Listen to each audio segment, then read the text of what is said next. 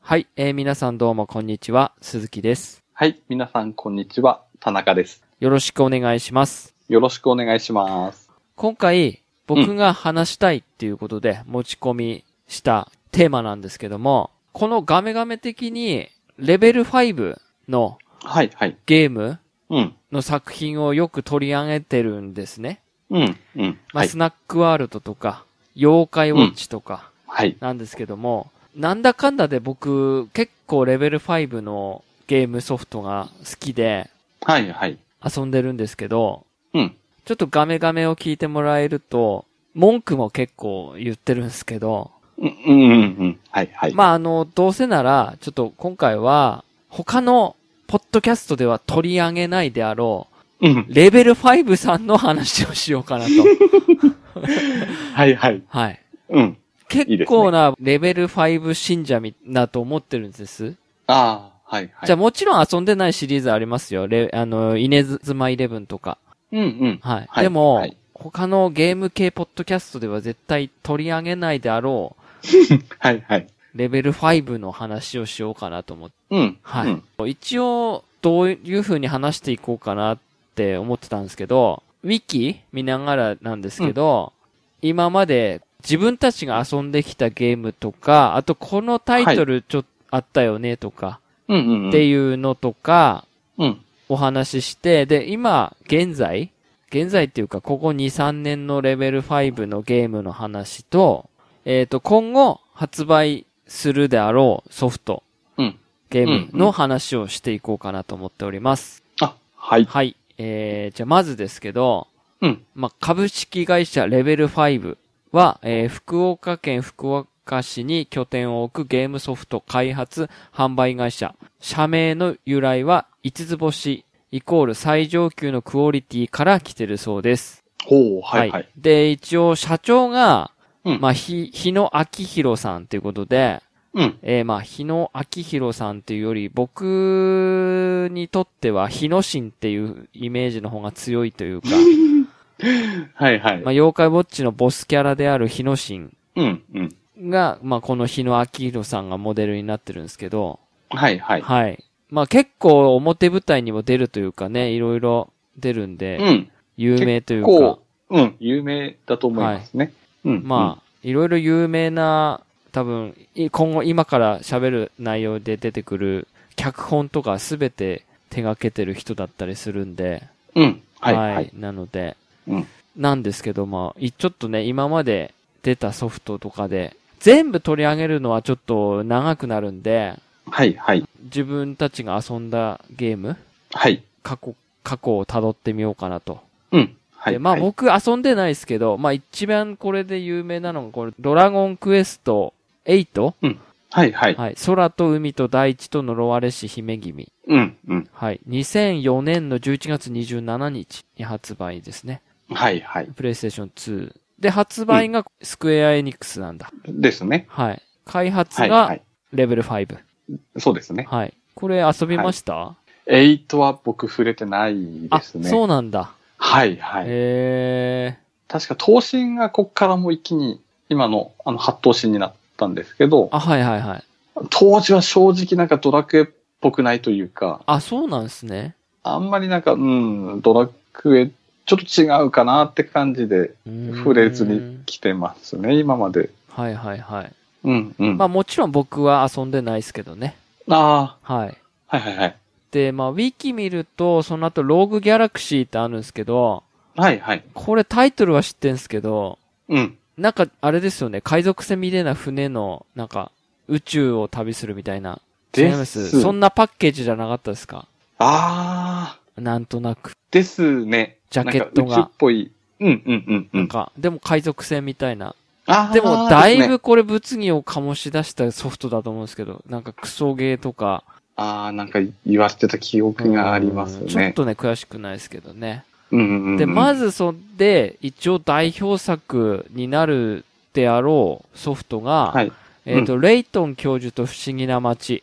ああ、はこい。れがね、はいはい2007年に2月15日、任天堂 DS で出ました。うんうんうん。ちなみにこれ僕買ってますね。おおはいはいはい。ただこれ。れね、く、なんか当時難しすぎて、うん。もうダメでした。ああ、うん。途中、つか前半でもうやめちゃった金額があります。うーん。レイトン、僕触れてないんですけど、あ、そうなんですか。ただ、いつかやりたいって思ってるソフトで、はいはいはい。ただもう DS、3DS って出ちゃってるじゃないですか。うん。もうどこから触れていいのかわからなくて、ああ、どこでもいいんじゃないですか。あんまりストーリーにこう、つながりとかはないんないと思いますね。このレイトン教授っていうのが、なんか、うん。こう、多分、うん。うん。ていううんか多分クイズなんで、クイズっていうか謎謎はいはい解。くやつなんで、うん。はい。謎謎とか得意であれば大丈夫じゃないですか。ああ、じゃあまあ、どこから入っても、まあ問題はなさそうな感そうっじですかね。そうっすね。はいはいはい。こんレイ一番最初のやつとかだと安いんじゃないですか ?DS のやつ。あー 3DS でできるし。ああ、そうですね。はい。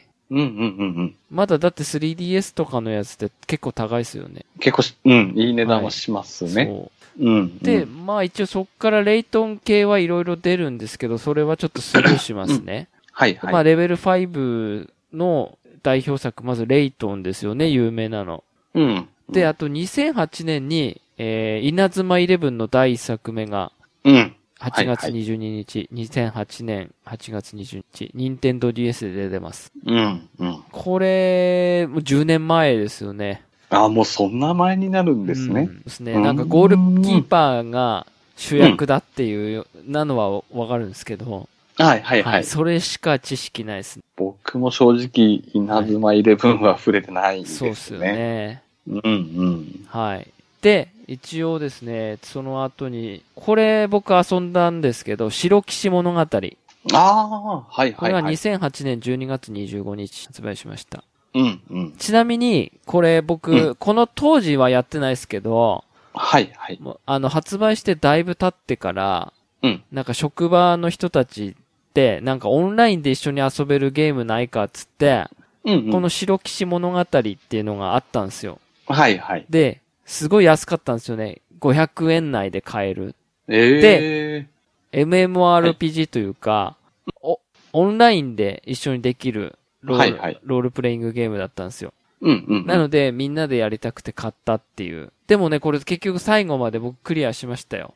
おー、はいはいはい。そうそうそう。なんかこれも賛否あるというか、ひ非難の声があったというか、うんなんかそうっす記ね憶があるんですけど。そうっすね。うんうん。はい。。なんか、微妙なゲームでした。だろ500円以内で買ったんで、 はいはい。 500円にしては遊べたゲームだったっていう印象ですね。あー、なんかその後に完全版かなんか出るんですけど、はいはい。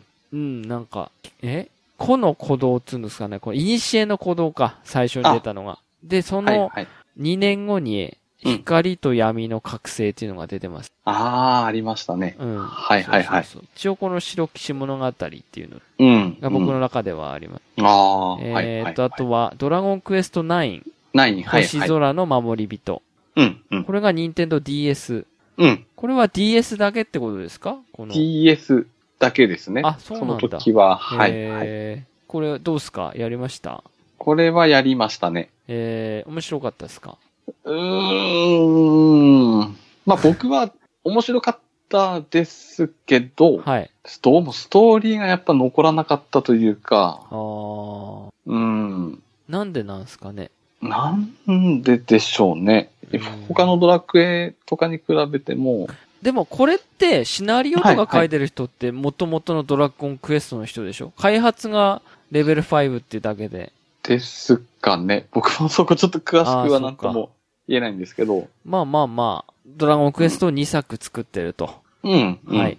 で、その後ですけど、まあはいタイトルとして有名なのが2010年12月9日に発売された二の国。うん、うん、うん、うん。えーこれ任天堂 DS で出ましたね。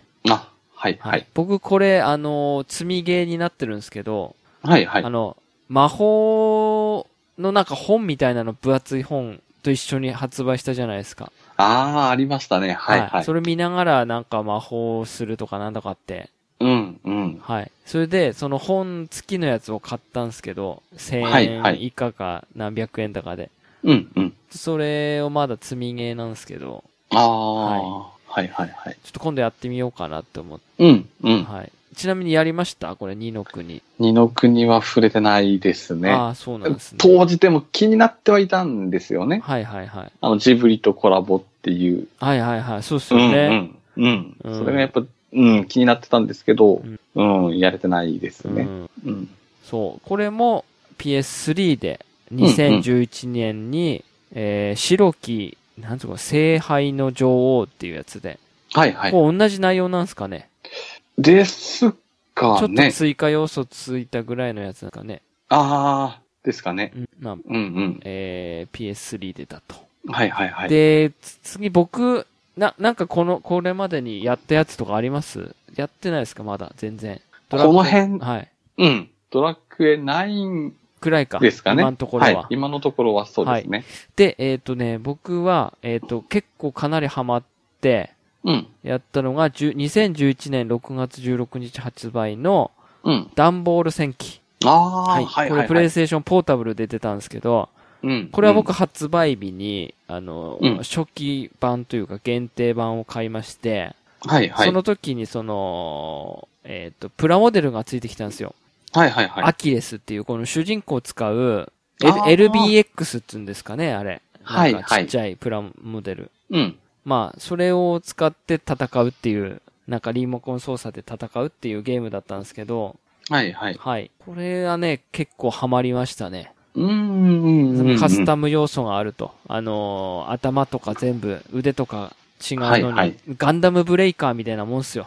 ああ、はいはい。ただね、その、あんまりいい感じに作れないから、うん、うん。結局一式の方がかっこいいっていうね。ああ。うん、そうっすね。うんうんでもこれ、ダンボール戦記のプラモもかなり出回ってましたよね。そうです当時。ね。こっからなんですかね、あの、メディアミックスってやつ。ああ、あですかね。これがみ。どうなんですか稲妻イレブンとかもあんのかなわかんないですけど、これが結構ゲーム、アニメ、あと、うんそのプラモデルプラモとかっていう玩ね具。ですね。はいはい。なんか、いろんなのに手出す、出し始めた。うんうん。うん、この頃から僕、レベル5っていう名前を多分認識したと思います。その前までは全然、あ白騎士ってレベル5だったんだって後から知りましたもん。あ、ああ、はいははいい。。レイトン、レイトンも、そうですね、そんなに意識しな、してなかったです。会社名自体を。ああ、はいはいはい。そうですね。うんうんうん。まあ、その後ですけど、まあ、稲はい妻イレブはいンシリーズが結構出てるんですけど、なんかありますかガールズ RPG とか、シンデレラライフとか、知いらやないー知らないですね。タイムトラベラーズ。これも名前ぐらいは知ってますああ、ね。まあ聞いたことあります、ね。は。い。うんうん。と、機動戦士ガンダムエイジ。ああ、これアユニニメバーですね。はい、ユニバースアクセル。これゲームでも出てるみたいですね。ああ、はい、 2012あ年。あ、ありましたね。はい。はいはいはい。バンダイナムコゲームスから出てるですね。はいはい。はいありましたね。うんうんうん。これでダンボール戦記ダブル。ダブル、はいはい。これが2作目ですね。うんうこん。の辺はいろいろ、ああとなんかレイトン教授と逆転裁判。ああ、レイトンコラボ教授、はいうん、はバいー。サスラ逆転裁判。これが2012年の11月29日、3DS。うん。カプコンと共同開発。はいはいは。はいあとは、えーっとですね、2012年12月27日にファンタジーライフ。はいはい。これも有名ですね。これはやりましたね。はい。僕もやりましたけど、合わなかったんです よ。はい。なので、はいはい全然序盤で終わっちゃってます。うーん。どうですかこれクリアしましたクリアして、はい。その後も結構やり込んでましたね、僕あ、本は。当ですかはいはいで。すね。キャラクターが合わなかったね。あー、うんうう、んん。ただ、僕これ、えー、ドラクエ9やって、はい。ファンタジーライフやった時に、はい。 9でもしかするとこれしたかったのかなって思いつつプレイしてたんですね。あ、そうなんですかなんか結構共通点が、ああ、はいはいはいはないん。かあ,、あるんですよね。はい。うん。で、あれなんか似てるような、んっていう感じでやってたんですけど、えーだ。からもしかすると、うん、9で、やっぱドラクエってタイトルがあったからなのかなんとも言えないですけど、うんうん。まあもしかすると、このファンタジーライフのストーリーというか、これがしたかったのかなってちょっと、なんとなく思っった感じはあったんですけど、へー。うんうん。ですね。まあ、このファンタジーライフのリンクっていうのは結構評判いいんですよね。その、えあー、まあ、オンラインで。うん。確かかこれ持ってる、えーリンク持ってない人は1500、600円ぐらいのダウンロードコンテンツを買えば、確かリンクと同じ機能ああ、使えるだったかなんだかだった気がします。ですね。は。はいい、こはのいフ。ァンタジーライフリンクっていうのは結構、まだ値段高いですね。4000あぐらいはすると思いますよ。あ、あそうなんです中ね。古でも、。はい。おー。ですね。あとは、えー2013年7月11日発売の妖怪ウォッチ。うん。これがはい一番最初の妖怪ウォッチですね。はい、はい。はい。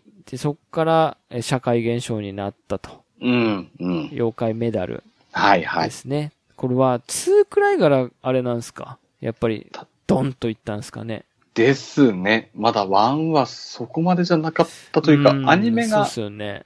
まだやってなかったと思うのそうで、かそうかそうか。はい、は。はいい。で、まあ、妖怪ウォッチシリーズがいろいろ2とかバスターズとか出ると。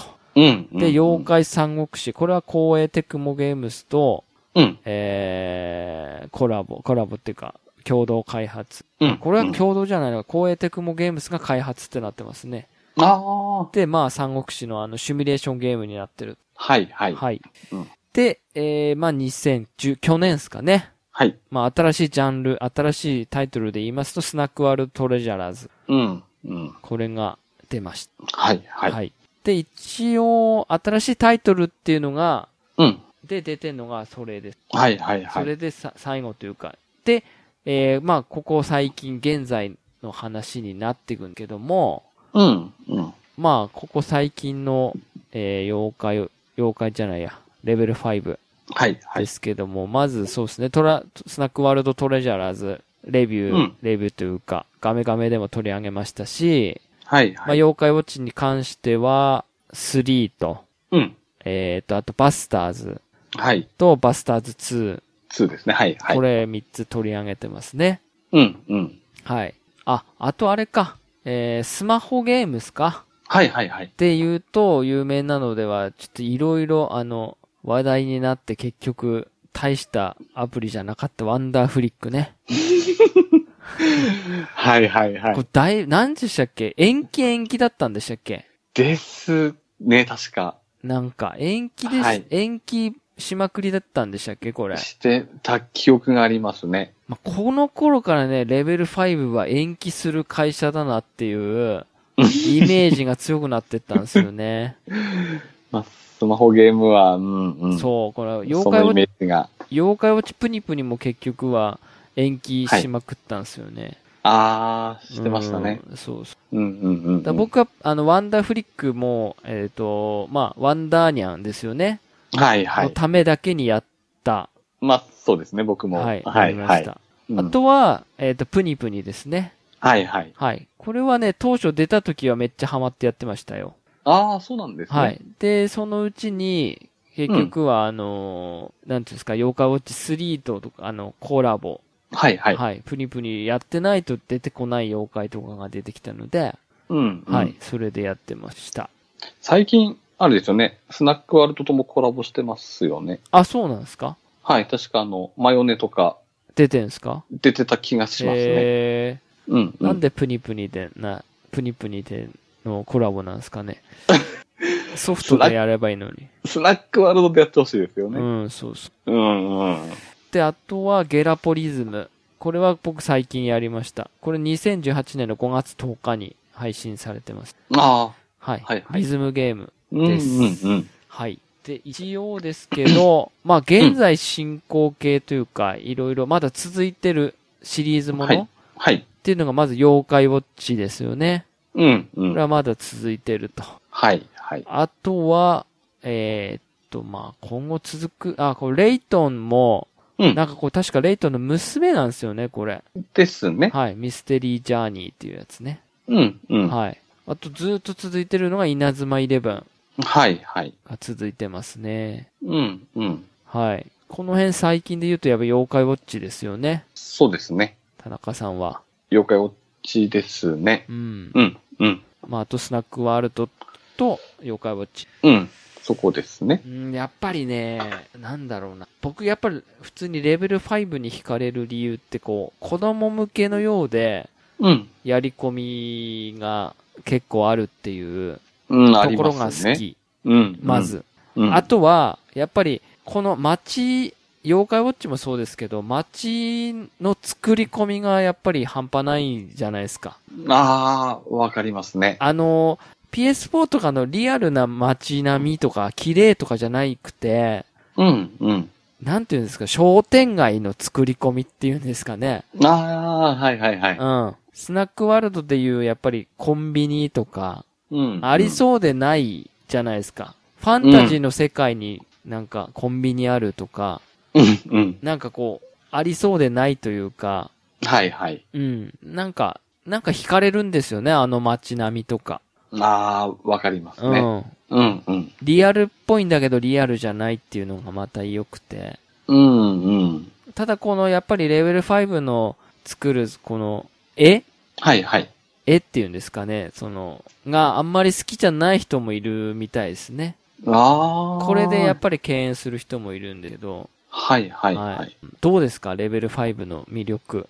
魅力。僕、結構、まあ、商店街とかああいう風景とかうん作り込みもですけど、うん。なんでしょう、なんか色使いが結構惹かれるんですよね。ああ、はいはいはい。ファンタジーライフの時もなんかすごい感じたんですけど、はい。なんか明る、明るめの色というか、なんて言うんでしょうね。他のゲームとはまた違うなんかうん色使。いというか、そうですね。。色合いというか、うん、なんかその辺も結構、うん、なんか惹かれるというか、僕結構ね、フォントも好きですよ。フォント。文字のあーはいフはいォント。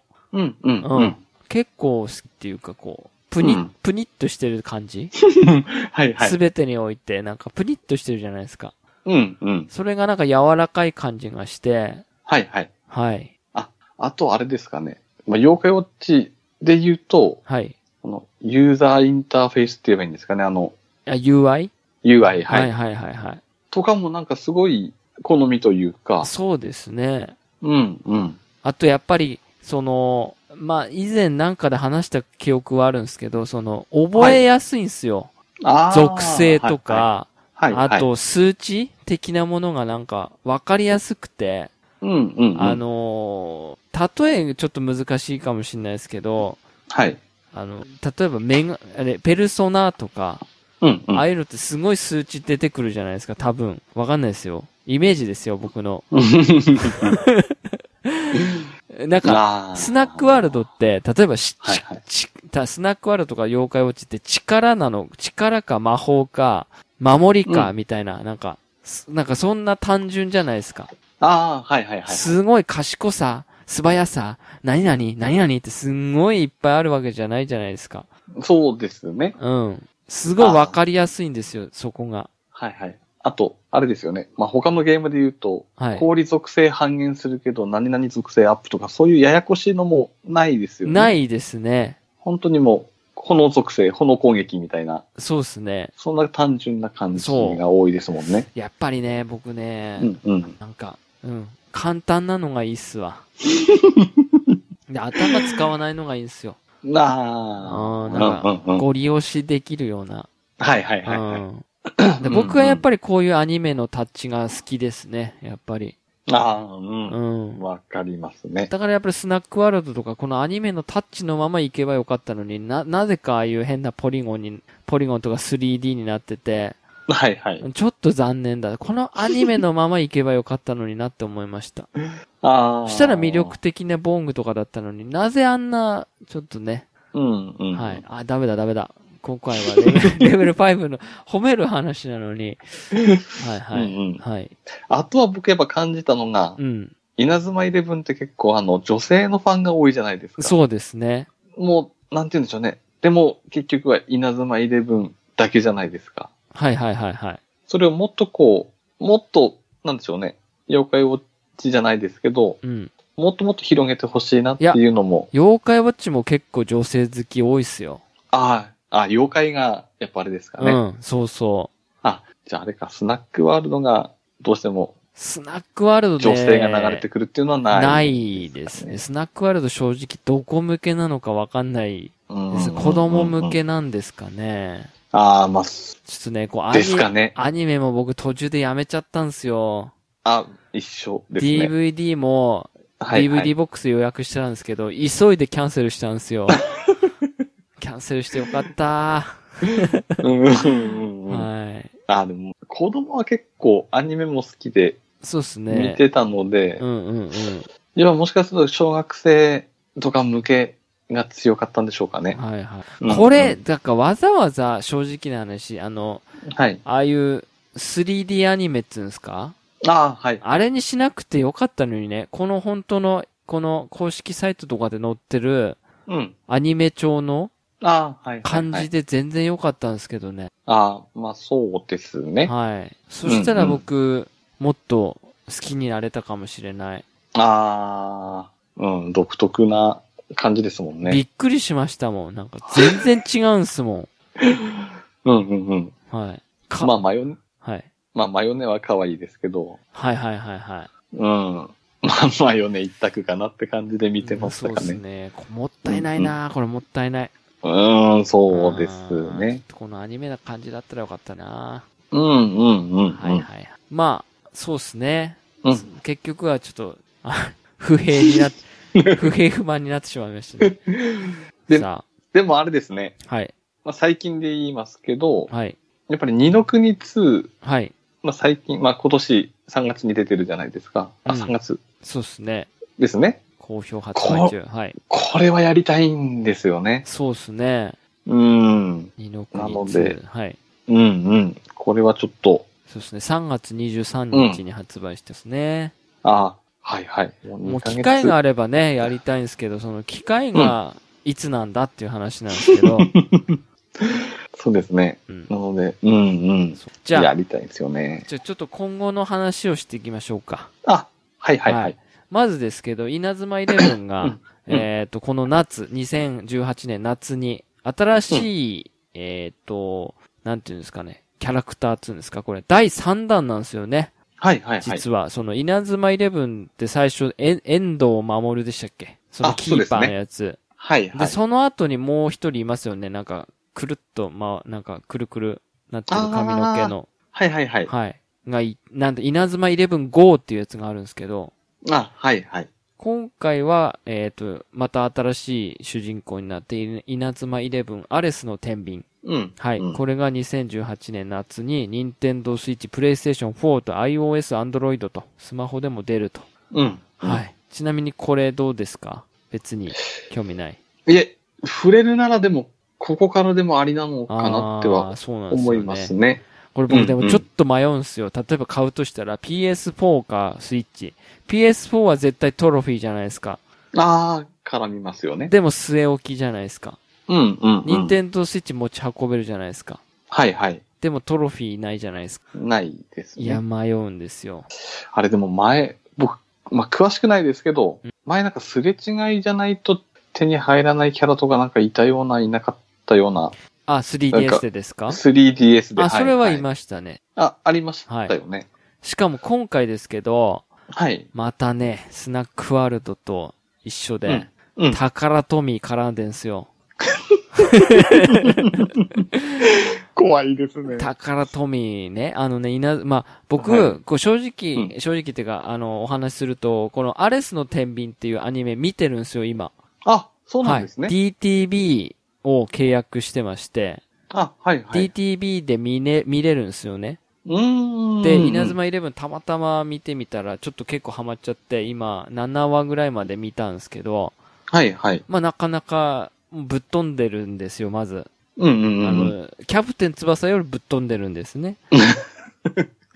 はい、はい。まあわかると思う。必殺技が主流なんです よ、結構。うん、うん。はい。で、えー、まあ面白いんかくてちょっと見てるんですけど、うん。なんかその、イレブンバンドっていう、なんか時計みたいなのつけるんですよ。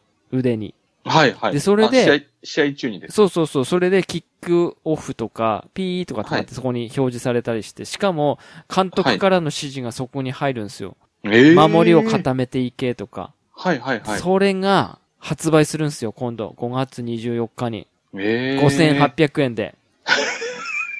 タカラトミーから。怖いですね。それ。が NFC チップ内蔵なんですよ。うわー、出ました ね。で、えっ、と、なんかミニゲーム、みな、例えばあの、徒歩、徒歩っていうかあの、えっ、と、なんでしたっけあれ、万歩計みたいな機能もありつつ、はいはい。ミニゲームっぽいのも入りつつ、はい。レベル3とかまでね、上げて、それをゲームと連動すると、はいいいことあるぞ、タイムがあり。うーわはい。ー。そんな仕様になっちゃってんですね。そこっう、ちそもれ。が、まず1個でしょはいはい。あとね、その、キャラクターカードみはいはい。はい。えーまだこね、れちよ、なみに、はい。時計ってプレステ4、スイッチとか全部対応する。だから、ちょっとね、そこがわかんないんですよね。なんで超すかね連動って書いてあるんですけど、はいはいはい。あとね、11ライセンスっていうカードがありまして、はい。これいわゆる、えっ、と、1枚ね、1パックね、300円なんですよ、1個、1枚。ね。はいはい。これはね、妖怪メダルと一緒で、うん。はい。これも NFC チップ入りなんですよね。はいはいこれをかざすとなんだかいろいろできるみたいですよ。これ、11バンドと、はも連動する と。ねい。うわ、怖いなぁ。怖いわ、ほんと。こ れしかも、11バンドも、うんえーっとね、3種類あるんですよ。こう、その、なんか、清少学園とか、雷門中はいは学とか、なんかいろいろ3つ出てました。あ、デザイン違うんですね。はいはいいちなみに、は N- NFC 内蔵じゃない、ただのい。時計は2138円で、はいはい。はい、出るんですね。えーで、これがすれはいはい違いになるみたいですね。あ、あそれですれ違いこなんですれをね。、これを身につけてその辺で行って、はいははいい。。ですね。え、これ完全にあれですかまあ、我々が腕につけられるような。そうそう、我々時が、代に。うううん、そう、腕につけられる。あの、本当あの、なんて言うんですか、今ほら流行ってるじゃないですか、あの、デジタル時計みたいなの。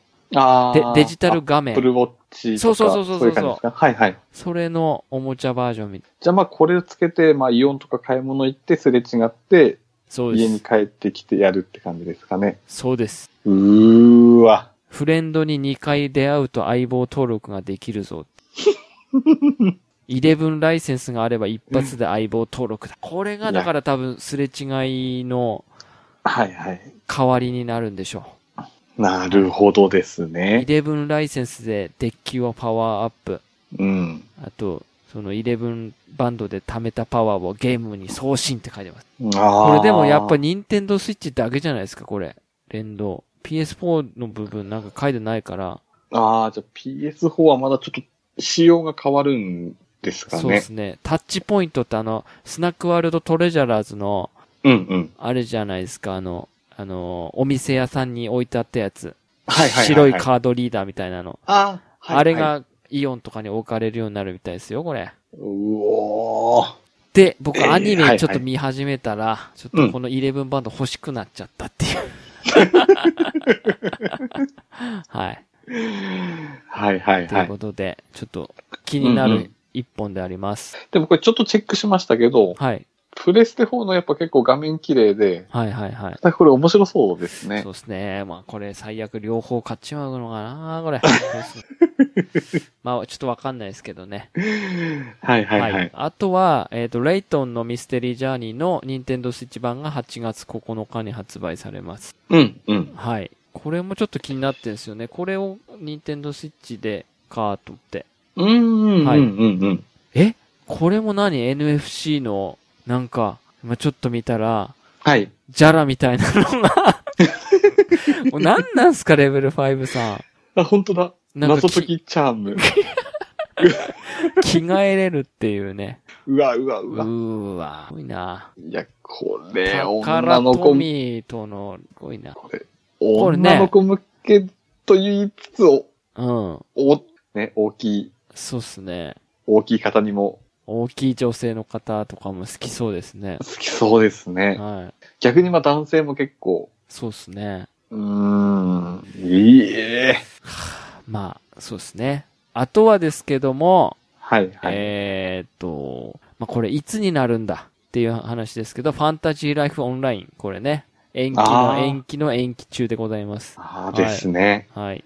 うんうんこうれん。なーなんか、スイッチとかで出てくんねえのかな当時の発表はすごい期待してたんですけど、うんんちょっとね、やっぱりオンラインってなると、で、スマホってなると、やっぱ僕あんまりやらないんですよね。さあまあ、うんうんうん。これ、スマホじゃなくて、まあ、これこそプレステ4とか、ああ、どうですかね。地とかで、うんのんびりオンラインでオープンワールドでまったりって感じだと結構そうっすね。いいのかなって思うんですけどね。まあ、うん、ちょっとクワするかね。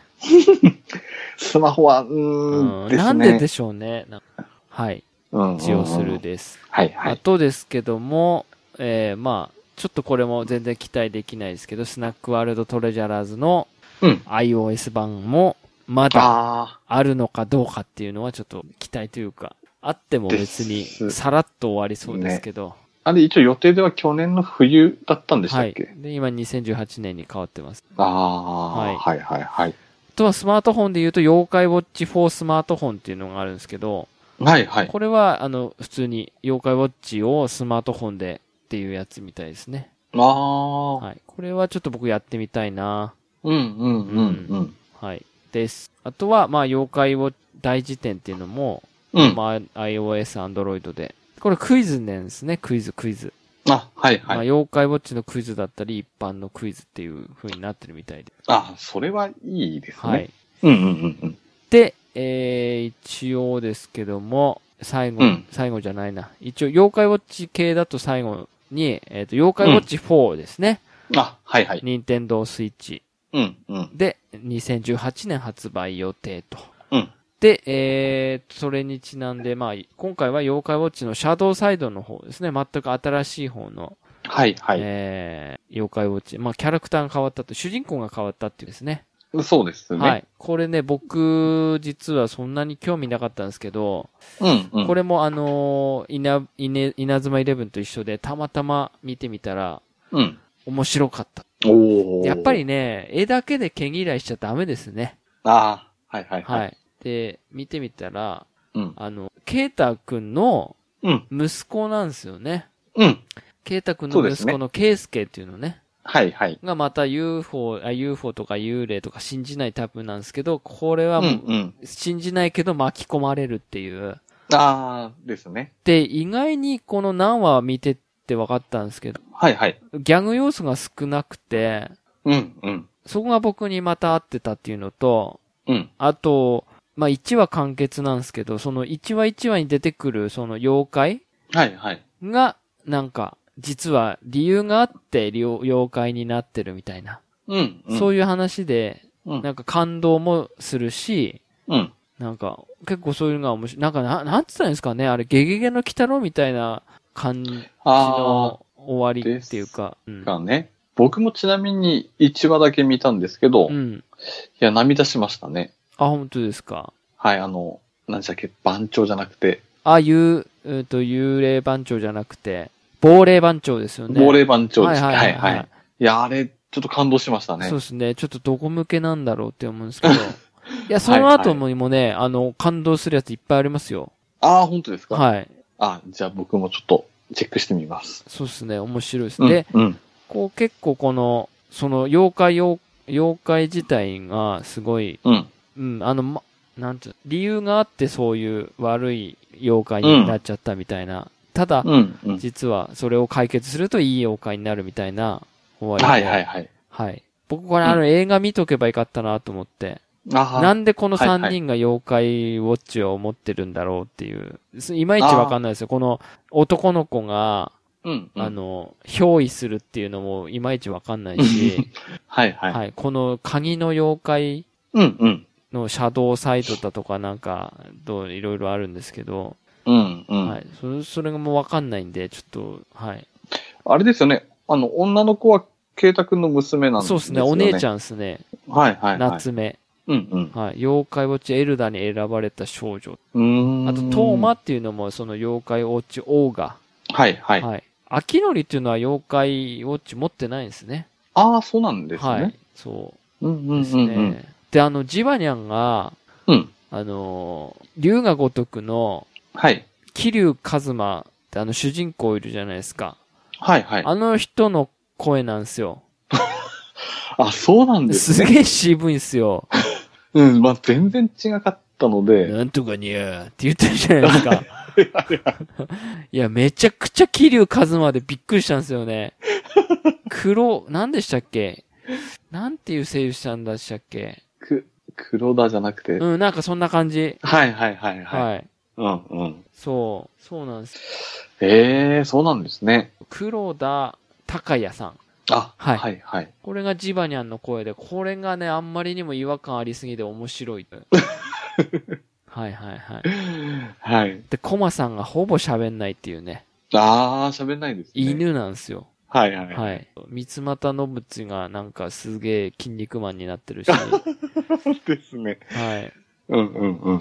なので、ちょっと僕、妖怪ウォッチ4はめちゃくちゃ期待するようになっちゃいましあた。はー、い。はいはい。でもこれ、れ誰向けなのって思いますけどね、めちゃめちゃ怖いですからね、妖怪。あー、まあそうですね。よく殺すとか死ぬとかっていううんうんうん、セリフめちゃくちゃ多いんすよ。そうです、ねはい。食われ。て殺されるとか。はいはいはい。だから逆に面白いのかなって思いました。うーん。僕も見てて、ちょっと子供と見てたんですけど、はい。ちょっとシャシャドウサイトは、ちょっと一人で見たいなって思いますね。やっぱうん子供とはちょっと、そうっすねう。んうん、ちょっと今回違う感じもうん。したので。いうんうや、んでも、逆に僕は好きですよ、本当に。ああ、はい。はいはい。ちょっとチェックしてみます。あとですね、はいあと最後、最後になりますけど、うん。これ、いつなのか、もう忘れてる人もいると思うんですけど、はいはい。メガトン級武蔵っていうね、あだいぶ前に発売するよはいはっいていう風に言ってたんですけど、あ、うん。これはもう発売日も対応機種も全て未定になって、はい。これはい実際本当に出るのかっていう、うんうん。はい。一応これも、あれなんですね。クロスメディアプロジェクトなんですね。ジャンプとなんかコラボなんですね。あうあ、ん、はいはい。だからこれ漫画とかアニメとか始まるんじゃないですかですね。いつなのかわかんないのね。これもちょっと気になってはいたんですうよね。ん。なんか学園ドラマっぽそういですもんね、これも。そうそう。うん。で、ロボットもので。そう。で、宇宙も出てきて、はいは。はいい。うん。気になってはいるんですけど、はい。まだ未未定なんですそうねで。すね。はいはい。これがですね。うんうんうん。一応そういう感じですかね。はいはい。まあもうほとんど延期延期ばっかりなんで、うんうんうん。 大丈夫かっていうね。あんま無理しなくていいよって思うんですけど ね。はいはい。はい。でも、個人的にはなんかこの流れ的に行くと、はい。いろいろ楽しみな感じがやっぱ強いですかね。う。そうですね。うん、うん。本当に、あの、ポッドキャスト界では我々ぐらいしかレベル5に期待してないんじゃないですか ね。ですかね。ちょっとレベル5好きの人いたら、ちょっとね、コメント欲しいぐらいというか、うんうん。はい。はい。僕あの、まあ、このね、はいあの、アレスの天秤あるじゃないですか、稲妻イレブンの。はい。これを買うにあたって、やっぱり稲妻イレブンのうん世界観をちょっと、ちょっとだけでも味わわないといけないなっていうことで、はいはい。あのー稲妻イレブンのうん1と2と3が全部セットになったソフト。ああ、3DS の。そうそうそう。はいはいはあのいー、DS のやつが、まあ、ちょっとリマスターじゃないですけど、全部入りの、はい、うんうん。はい、を購入しまして、おおはいはい。ちょっとやってみようかなと。ああ、いいですうね。ん。うん。うん、で、一応これをクリアとかしてうんお話しできる状況になったら、まあ、ガメガメでも取り上げていきたいなと思って、ああ、はいはい。うん。うんうん。そう、遠藤守伝説ってやつ。はいはいは。はいい。これをちょっと今から遊んでみようかなと。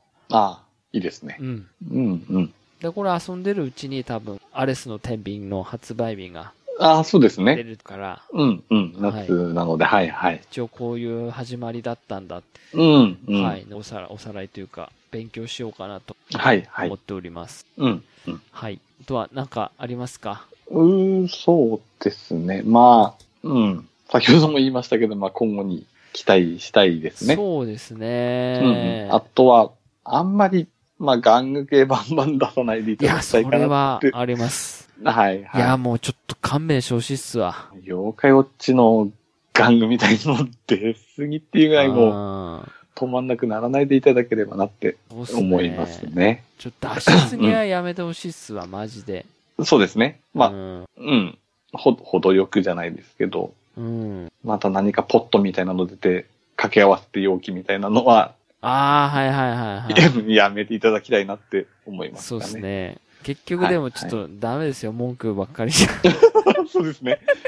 はいはい。うんいやー、でも稲妻イレブンもな、玩具と連動っつうのも、そうですね。なんか、うん。今までがアニメとゲームうん。の流れだったじゃないですか。うんうん。いや。だから、せめてな、なくても、なくてはいはもい大丈夫だよっていうぐらいの、でよくないですか。まあそうですね。なきゃ出てこないよっていうのやめてほしいですよ ね。妖怪ウォッチと一緒で。うん。あとこれもだからダウンロード版やめてほしい。マジで。稲妻イレブンはダウンロード版限定選手やめてほしいわ。ああ、はい、はまいだはわい。かんないですけど。まあでも、この流れでいくと、それ使わないと手に入りにくいキャラクターとかも、ねまあ。いるんでしょうね。カラー違いとかだったらいいけどね、例えば。はいはいはい。うんでも全部必殺技とかなんかも違う、能力も違うとか。うんうん。あのはもういい わ。あと、妖怪ウォッチ4のはいはい。 2バージョン、3バージョンももういいわ。ああ、まあそこはマジやめてほしい、一うん回、本当に。一うんう回ん、そこは見直しましょうねっていう。うんそうですね。はい。うんうん。それは、うん、思いまそすうでねす。ね。はいはい。はい。じゃあ皆さんも今後のレベル5さんに期待っていうことで。うん。一緒に追いかけていきましょう。はい。はい。じゃあ、今日も長くなりましたけど。あ、はい。はい。お疲れ様でした。はい。お疲れ様でした。さよなら。さようなら。